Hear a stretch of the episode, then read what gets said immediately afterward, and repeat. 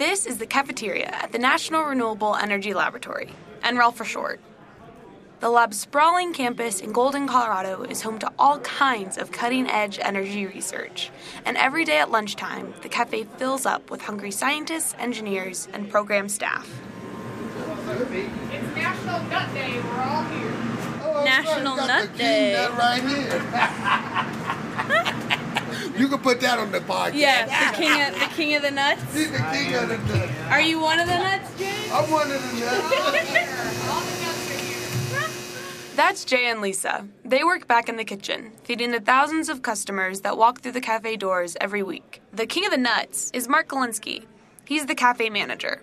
I'm here to talk to him about something, well, kind of gross, frankly. Yeah, so basically every two to three months we have a company that comes and empties our grease trap. So commercially, you know, at home we just pour grease and you, you hope it doesn't go down the, the trap and then clog your pipe.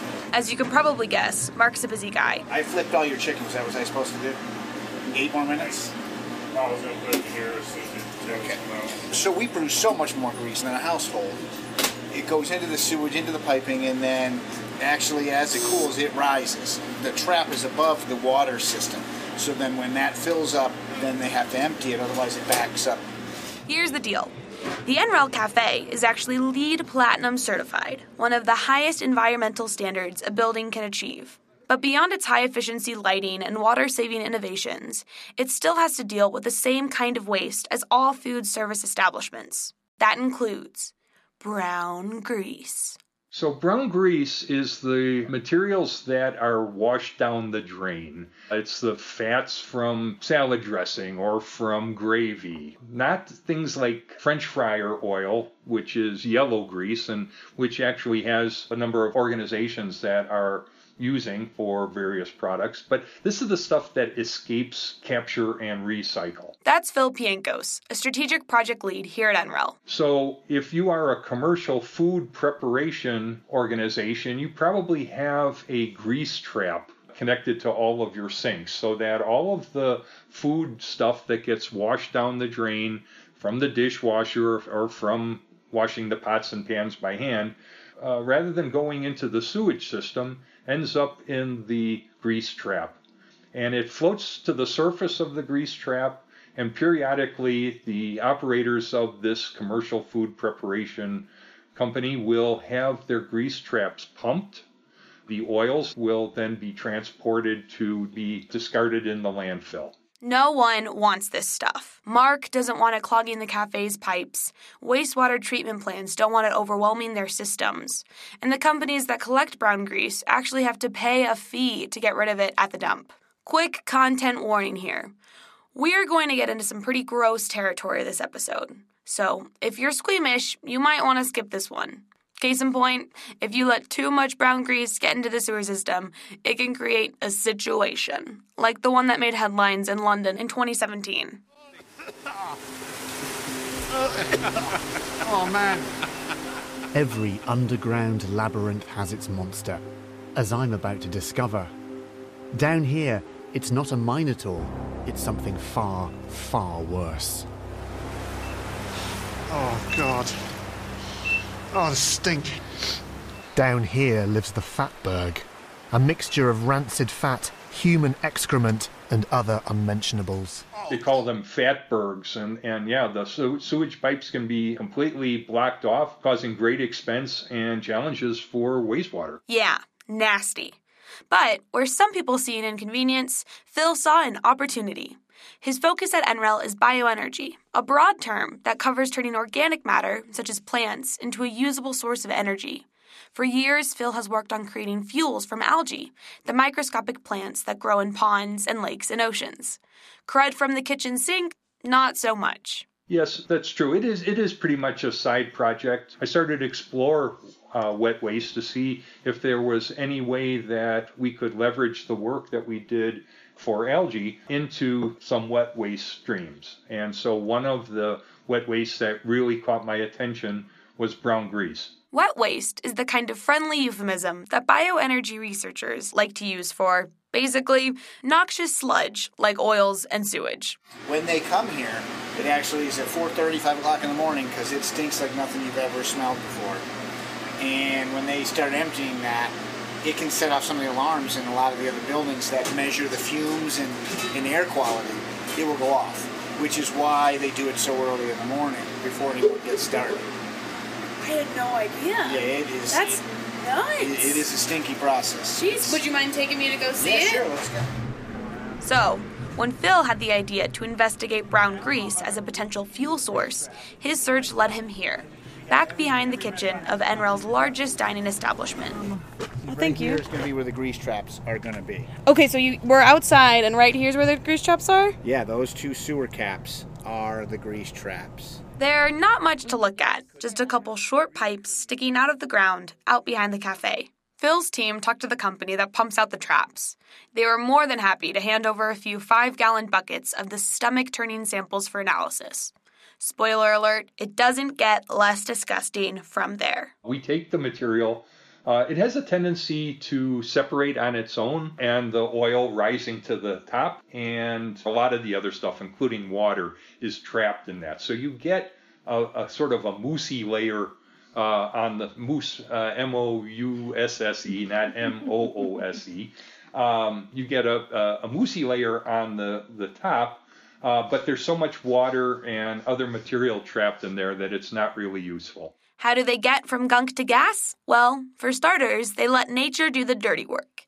They use a combination of chemistry and biology to convert the unwanted material into useful biofuel components. And Phil's lucky. He doesn't actually have to see or smell the gnarly stuff. I have to admit that I have yet to encounter a sample of brown grease. I leave that to my colleagues who actually work in the laboratory. I do not work in the laboratory. And they are very careful to work with it in a chemical fume hood so that the smell is blown out the roof rather than into the laboratory. So they're the ones on the front line. They are, in, they are indeed. But despite the, the gnarly nature of the material, they are all committed to the success of this project. You might be asking yourself, why on earth would these scientists put themselves through this?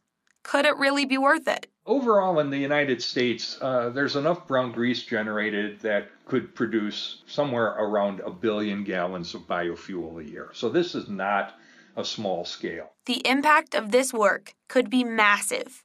We're talking the equivalent of fuel for more than one million cars and trucks. Removing brown grease could save money by reducing stress on our water infrastructure. Turning it into energy could even let utilities take wastewater treatment facilities off the grid to shield them from cyber attacks. There are plenty of challenges involved, of course, but if anyone's going to be able to develop this from a promising idea into a viable energy source, it's the energy experts at N R E L. We've shown that pretty much every molecule that's present in the brown grease can be turned into a biofuel. We're wrapping up that work. This was a one-year project. Uh, we've been very successful at it, so it could make for a very rapid handoff from the guys who are doing the small-scale work in the lab to somebody who would be interested in commercializing the technology and actually producing biofuels at thousands, millions, or billions of gallons a year. Mark's been in the restaurant business for thirty-four years. He's keenly aware of the amount of waste food service generates.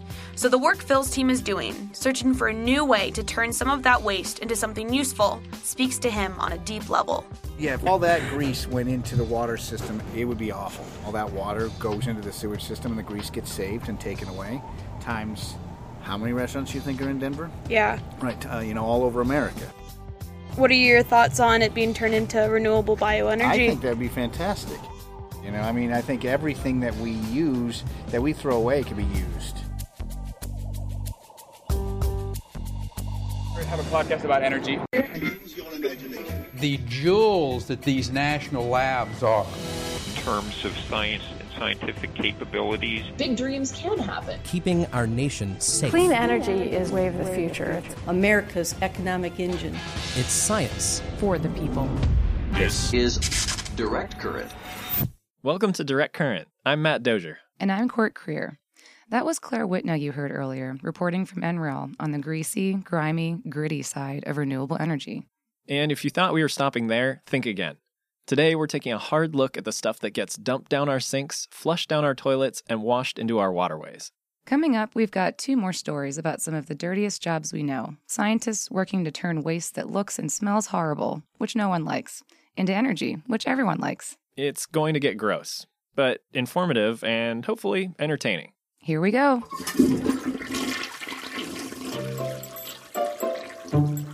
My name is Corinne Drennan, and I have a very generic title at work as um, manager.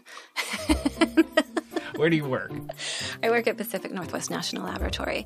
Um, so I'm responsible for our bioenergy technologies programs, and those uh, cover a wide swath of technology development and R and D for turning waste and other materials into fuels and chemicals. Our job is to think about what happens after you flush the toilet. You could say the average person isn't thinking a whole lot about the potential uses for what's sitting in the hopper, or what happens to it after we flush it away. But for Corinne and her team, that's pretty much all they think about. They're working on a way to convert all that material into something really, really useful. The process that we're using converts the raw sewage or the, the sludge that comes from a wastewater treatment plant into what we call a biocrude.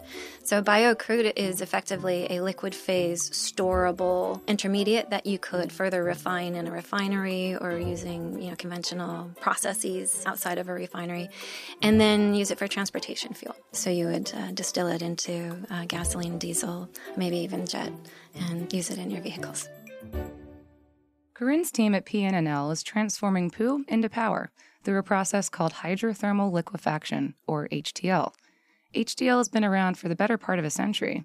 It was even used during World War Two to make fuels. But what exactly is it? So what is hydrothermal liquefaction? Effectively, it's pressure cooking. Time to put on your chef's hat, because the world's worst recipe is as follows. Step one. First, you're going to want to gather up your ingredients. Basically, we get five-gallon buckets. We we try to encourage people to not fill them all the way up and to make them as cold as possible prior to shipping, and um, hopefully ship on a on a cool day, maybe in a cooler or an ice chest. And uh, so those buckets come to us. And then our folks suit up. They they wear Tyvek, uh, full-on gear, to uh, get in the middle of this um, crap and get it prepared to go into the reactor systems. Does it look like poop? When we get it, it kind of does. There's a lot of toilet paper. There's hair. There's fats, oils, and greases. I mean, it's pretty gnarly. Um, I often get uh, photos from a colleague of mine who likes to remind me that his, uh, he's up to his elbows in crap for for this research. That's dedication. It, it is pure dedication. Step two, make sure your sewage is a good mix of solid and liquid so it can be pumped properly. twenty percent solid to eighty percent liquid ought to do it. Now, dump all that into your pressure cooker, in this case, the reactor system. So we have a couple different reactor systems. We have some uh, we call bench scale, and those are about the size of a couple of refrigerators, maybe side to side. If you look under the insulation and whatnot, it's this serpentine tubular thing. The larger scale system that we have is a process development unit, and it is out in a, a high bay, which is like a giant garage. And that system comprises three different skids. So if you look at what's on the back of a diesel, each one of our three skids is about that size. And that's designed to be transported and deployed so that people can run the system on their material. Step three. Apply about three thousand P S I of pressure and turn the heat up to about six hundred eighty degrees Fahrenheit, or three hundred sixty Celsius. Step four. Let that pressure and heat cook for about fifteen minutes, and voila! What you're left with are three different products, a solid, a liquid, and a gas phase. The liquid phase contains mostly water, but also stuff like acetic acid, the main component of vinegar. There are a few ways you can deal with this liquid. You could send it back to the wastewater treatment facility, or you could do some more chemistry on it to make additional co-products, like pulling the carbon out to make biogas. The other stuff you're left with, the solids, are inorganics, unreacted carbon, and even some recoverable nutrients like phosphorus. The aqueous phase is a yellowish, brownish water. And then the solid phase looks like a cake. Um, not like a cake you eat, but like a filter cake. Um, technical terms that mean other things too. Um, it, it looks like a pressed powder almost. Out of those solids, you also get crude. Biocrude, that is. Black gold. Texas molasses. The biocrude doesn't smell like molasses, but it looks like molasses. And it pours with about that consistency at room temperature as well. To use this biocrude in fuels, you need to remove the oxygen by putting it into a reactor, then flowing it over a catalyst with some hydrogen. What you're left with then is called a hydrocarbon. Break the hydrocarbon down by distilling it, and you get a blend stock. That blend stock can then be mixed into gasoline or diesel or however else you want to serve it up. Now, I know what you're thinking. After all the science is done to it, is it anything like the poo we all know and love? Not anymore. Not even the smell. So it, so it doesn't smell at all coming out the other side? Oh, it smells, but it smells different. Biocrude kind of smells like a campfire. The water phase is pretty foul. It doesn't really smell like biology. It smells like... I keep thinking about sulfur. So, once processed, it's a far cry from how it looks sitting in those buckets. But where do those buckets come from? How in the world are they getting their hands on and in this much poop? Believe it or not, people are not at our door clamoring for us to take their poo. However, we have worked with Canadian poo and poo from the uh, Great Lakes area, so Detroit poo. So mostly it comes from our partners in, in wastewater treatment. The Canadian poo came from Metro Vancouver, and so they are also working on hydrothermal liquefaction. They're raising funding to build a demonstration there. And so they were one of the first to send us their poo. And we weren't sure if it was going to represent U S poo, so we did some studies using poo from, you know, California, from Detroit. And the results were? You know, poo is pretty much poo. It's less a function of the diet and more a function of what do people put down their drains. Because if you think about what goes to a wastewater treatment facility, it's not just the toilet. It's your sink, it's your shower, and the other things that we find in those five-gallon buckets. But in general, though, poo is poo. I think so. It, it knows no borders. It knows no borders. So... does this mean we'll all be filling our gas tanks with high-octane biosludge instead of regular unleaded? Not quite yet. We'd need a whole lot more usable waste material to meet that kind of demand. For now, Corinne's team is focusing on bringing this H T L technology to smaller communities to meet more localized energy demands. If you look at the municipality of, of Seattle and the surrounding areas, you could take the sewage from that and power the municipal fleet. So you could essentially have communities that are able to power themselves. And that, to me, is, is huge. And it's something visible, and it's something that community could own. Turning excrement, the byproduct of food energy and perhaps the most renewable resource we have, back into energy again, that's a pretty exciting idea. So what's next for biofuels? What new endeavor on the horizon gets Corinne and her team most excited? Cow poop. That's the most exciting thing in the future. Why is that? There's so much more manure than, than people poo to be had, I think.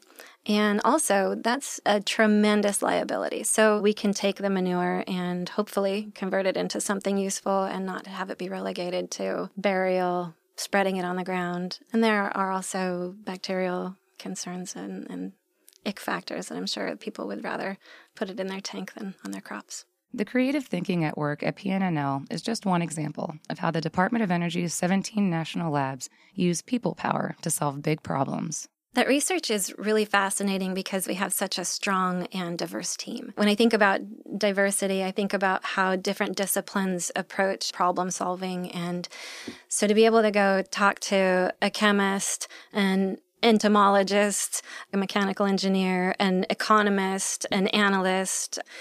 I could go talk to every one of these characters inside of a couple of hours because they're all right there on campus. And while the implications of this technology are game-changing, Corinne and her team don't always take it too seriously. This is not strictly serious business. There is not a day without a poop joke. And come on, this kind of humor never dies, you know. Um, and in the field that I work in, I, I've been in bioenergy for, gosh, fifteen, sixteen years now. One of the first questions I usually ask an audience when I'm going to talk about the, the work that we do is, you know, how many of you have played with poo? And kids love this. So we can go into classrooms and talk with kids about what we do. And so that's the funnest place to go, hey, guess what I do with poop? Okay, jokes aside, this work really is groundbreaking. Not just to address our own skyrocketing energy needs, but to mitigate the damage that excessive waste can do to our planet. It's easy to flush the toilet or pour some crud down the drain and never think about where it goes or what happens to it. That's the nature of our relationship to waste. Out of sight, out of mind. Multiply that by several billion people and counting, and the environmental implications become more and more severe. You simply wind up with too much crap and nowhere to put it. That's why sustainability matters. This planet is a system, which means everything is conserved. You can describe it using equations. So all we can do is transform things from one thing to another. And that's what makes looking at waste, I think, really, really important.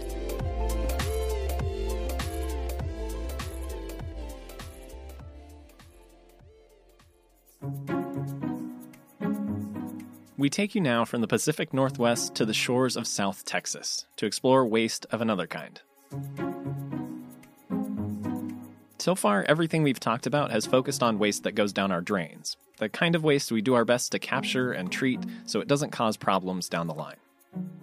But what about things that don't flush neatly out of sight and into our sewer system with the press of a lever? Take pesticides and fertilizers, for example. South Texas is a rich agricultural region, known for growing cotton and sorghum. And when it rains, some of the chemicals sprayed on those crops get washed into rivers and streams. You've probably heard about the problems this can cause. Massive blooms of algae, fed by nitrogen and phosphorus, choke waterways and suffocate fish. In the Gulf of Mexico, a so-called dead zone has grown to the size of Delaware, as the microscopic plants flourish, then die en masse. What causes those fish die-offs is the decomposition of the algae that basically sucks all the oxygen out of the water. And so basically fish are dying because the bacteria that are decomposing the algae require oxygen, and that oxygen is removed from the water, so the fish suffocate. And so that's one type of harmful algae bloom. That's Ryan Davis, a biochemist and biophysicist on staff at Sandia National Laboratories. Ryan's been investigating ways to stop these algae blooms, which can cause serious damage to the economy and human health. The other that we occasionally see are things like red tides, uh, toxic cyanobacteria, which bloom in almost random locations when the conditions are right. And I think really understanding how and why that happens is, a, is an open field of research. It's very interesting because the economic impacts of these kinds of things are getting worse and worse. In Florida, a particularly devastating red tide has ravaged coastal areas, driving away tourists and killing marine life like manatees and sea turtles. NOAA estimates these harmful algae blooms have resulted in about one billion dollars in losses to coastal communities over the last several years. Ryan and his colleagues know a lot about harvesting algae for bioenergy, similar to the work that Phil Pienkos does at Enrol when he's not poking around restaurant kitchens. And one thing they know for certain is once the algae is running wild out in the Gulf of Mexico, it's too late to do anything with it. Once the algae is blooming in the open ocean, it's never going to be cost effective to go and harvest it. It's too dilute. We're talking about huge areas. These things are visible from space as just green blobs in the ocean. So how do you even begin to tackle a problem of this scale? Well, you might start upstream, somewhere along the coast where polluted runoff starts to mix with seawater. So for my research, we were located in Flower Bluff, a town in Corpus Christi, Texas. And so we were pumping our water off from the Laguna Madre, which is like a hypersaline water system. Really salty. Yeah, really salty, yeah. So normal seawater is at thirty-five parts per thousand. And the Laguna Madre can sometimes in the summer get up to fifty. That's Jackie Mitchell. She recently graduated from Texas A and M University, Corpus Christi, with a master's degree in fisheries and mariculture.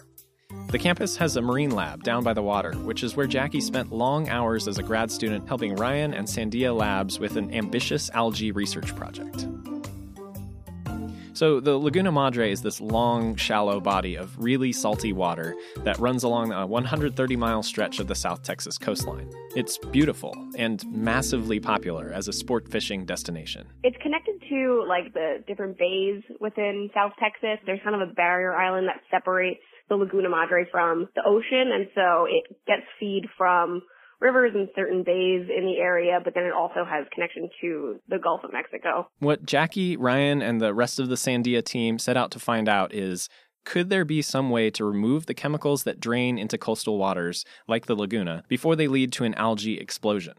The solution, as it turns out, could be wonderfully low-tech. So essentially, an algal turf scrubber isn't too complicated. Basically, you have some sort of substrate, some sort of surface that you're running seawater over that has high nutrient levels like nitrogen or phosphorus. And as the water runs over the surface, the natural algae in the water takes hold and starts growing. And then as the algae grows, it can start extracting some of those extra nutrients out of the waterway. And so what you're left with at the end of the system is cleaner water than you started with. That term, again, for the less scientifically inclined, is algae turf scrubber. That's what they're calling the whole setup. As for substrate... Substrate is just a fancier word for something for the algae to grow on. So, for example, in my project, one of the things we used for substrate was just like plastic mesh screening that you'd use on your windows. We also used astroturf, so... common everyday things that algae can get a hold on. Sandia National Lab's research projects regularly employ some of the world's most advanced scientific tools. High-intensity lasers, powerful supercomputers, nanotechnology. This was not one of those projects. So it was a wooden structure. It was made out of this plywood two by four. It's built slightly on a slope so that the water could flow by gravity down to the end. So we made three of those, like fifty by four feet long platforms. And then within each platform, they were divided up into four separate lanes for my different treatments for the experiments. And so we just used plywood to separate the different lanes. And then we had behind the three platforms a head tank where the water from the Laguna Madre was pumped into as like a holding tank. Did you just get the plywood at Home Depot? You'd be surprised. I think, like, especially in the media, science gets portrayed as like the most cutting edge technology and resources, but Home Depot and Lowe's to buy P V C, to buy wood, like very common everyday objects is like your best friend. My friend came to visit me while I was doing my master's. She's an engineer herself. And we were using just like tinfoil lasagna trays to like carry samples. And she goes, huh, so this is what science really looks like. So to recap, Jackie's team basically had a fifty-foot slide lined with some kind of material, substrate, that they would run lagoon water over. The algae that's naturally floating in the water would attach to the substrate and start to grow, where it could then be harvested for use in biofuel production. When you say you collect it, what does that look like? It looks like a mess. We would take twelve-inch windshield wipers, like that you use when you clean off your windshield when you're pumping gas, you know, and just scrape them down the whole lanes, and then use a feed scooper, like a big feed scooper you find on a farm, and just pick it up and put it into five-gallon buckets. And it was wow. A sloppy, sludgy mess. It's a far cry from the stereotype of white-coated scientists shuffling around a spotless laboratory. This was hard, messy work. And not only that, but mostly outdoors, in South Texas. When I was running my system, at one point in the summer, there was just a four-foot snake that was just hanging out and sunning itself near where I had to work. Um, there were lots of deer around, and javelina, which are these wild hogs that are down in South Texas. As far as, like, the climate goes, it was super hot. So here they are again with these five-gallon buckets, which kind of seem like the single most important tool in a bioenergy researcher's toolkit. Uh, anyway, they're filled with algae that looks like... Actually, I'll let Ryan describe it. You have stuff that resembles, sorry for the gross analogy, but it resembles hair that you pull out of the drain, frankly. It's green hair out of the drain. Our students have iron stomachs, I think. Corinne's and, and our stuff probably has a lot of uh, similarities. So not the most appetizing subject matter, but according to Jackie, it didn't actually have much of an odor, at least when they first scraped it out of the trough. Step two, however, involved removing as much water from the wet algae as possible, and I'm sure you can guess where this is going. We had these mesh baskets that we lined with felt, and then, you know, after we collected the biomass in the five-gallon buckets, we would dump it into these felt-lined baskets and then let gravity drain all the water out, and that would take anywhere from like three to four hours. And so while it would be sitting outside in the South Texas sun and it would be drying out, and then we'd have to dump those buckets out and scrape it all up, and that's when it really was in its prime smell. What did it smell like? And like like the worst kind of low tide, decaying like seaweed stench that you can imagine. There were some points where I had to like step away from it and like literally get a breath of fresh air before I would dive back in. And then from there, we would dry all the biomass out, and then you would think that the smell can't get worse, but it does. And so now you're drying it in a sixty degree Celsius oven, and it just smells putrid. It's like an understatement. It was rough. So you're out there suffering for your science. That's how you know you love it, though. You're willing to go through all that for it. So strenuous and stinky as this work may be, there are two big benefits to using an algae turf scrubber. First, when the quote-unquote good algae settle on the slide, they're effectively cleaning the water by absorbing nitrogen, phosphorus, and other stuff. So all surface waters have a natural biota, and these include algae that can attach to things and, and grow, and this is typically what people will observe as just kind of pond scum. This is the green slime that grows. They're scrubbing the excess nutrients, organic contaminants out of the water so they're not available in these larger open waterways for the opportunistic harmful algae to take up residence. By doing that, instead of allowing it to just decompose in the open ocean, we're preventing that secondary problem. Deploying a large-scale version of the scrubber in a waterway with persistent runoff problems could help stave off the worst of algae disasters in places like Florida, or if the installation was big enough, even the Mississippi Delta. The other thing is what you can then do with that algae once you've harvested it. Like the brown grease we covered earlier in this episode, there's big biofuel potential in this green slime. We could produce enough algae from these unintentionally released nitrogen, phosphorus, basically just normal fertilizer, to be able to produce over a billion gallons of gasoline equivalent from that biomass. And so we have partners at other national labs and universities and even companies who are considering this using their technologies for biomass conversion. But that's not all. Ryan said they found other interesting things when they did a chemical analysis of the algae, including high levels of mannitol, a sugar alcohol with medical applications. The slime is also really rich in protein.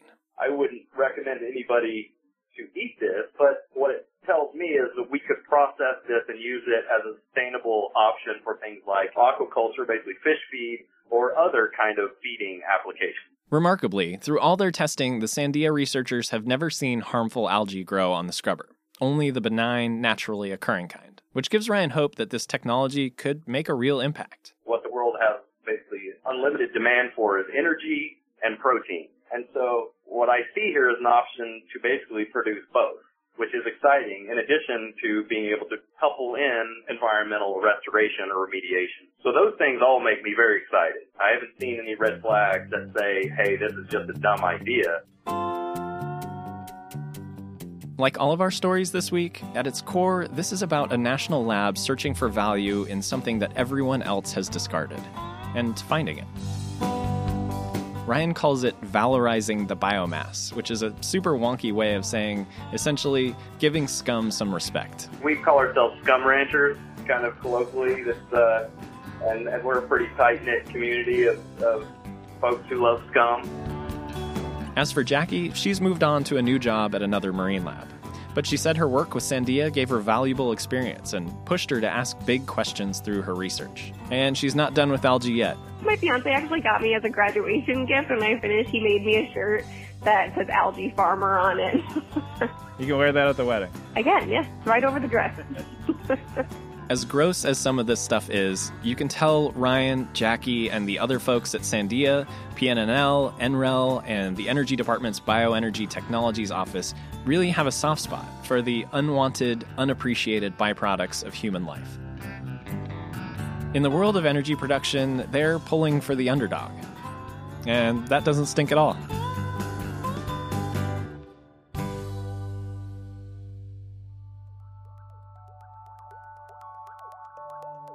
All right, folks, you did it. You made it through our grossest episode yet. If somehow this deep dive into the underbelly of energy wasn't enough for you, we've got buckets full of bioenergy content waiting for you on our website, energy dot gov slash podcast. Don't forget, we really like hearing from you. If you've got a question, want to leave feedback, or just want to say hello, email us at direct current at h q dot d o e dot gov or tweet at energy. If you're really enjoying the show, share it with a friend and leave us a review on iTunes. It really makes a difference. Many thanks to our guests, Phil Pienkos, Mark Galinsky, Corinne Drennan, Ryan Davis, and Jackie Mitchell. Thanks as well to Shannon Bates, Christy Tice, Jules Bernstein, and the Bioenergy Technologies Office for their help with this episode. And of course, a huge shout out to Claire Whitna for her stellar reporting from N R E L. Direct Current is produced by Matt Dozier, Paul Lester, and me, Court Creer. I also create the original artwork for every episode, which you can find on our website. Additional support from Ernie Ambrose, Gigi Frias, and Atiq Warish.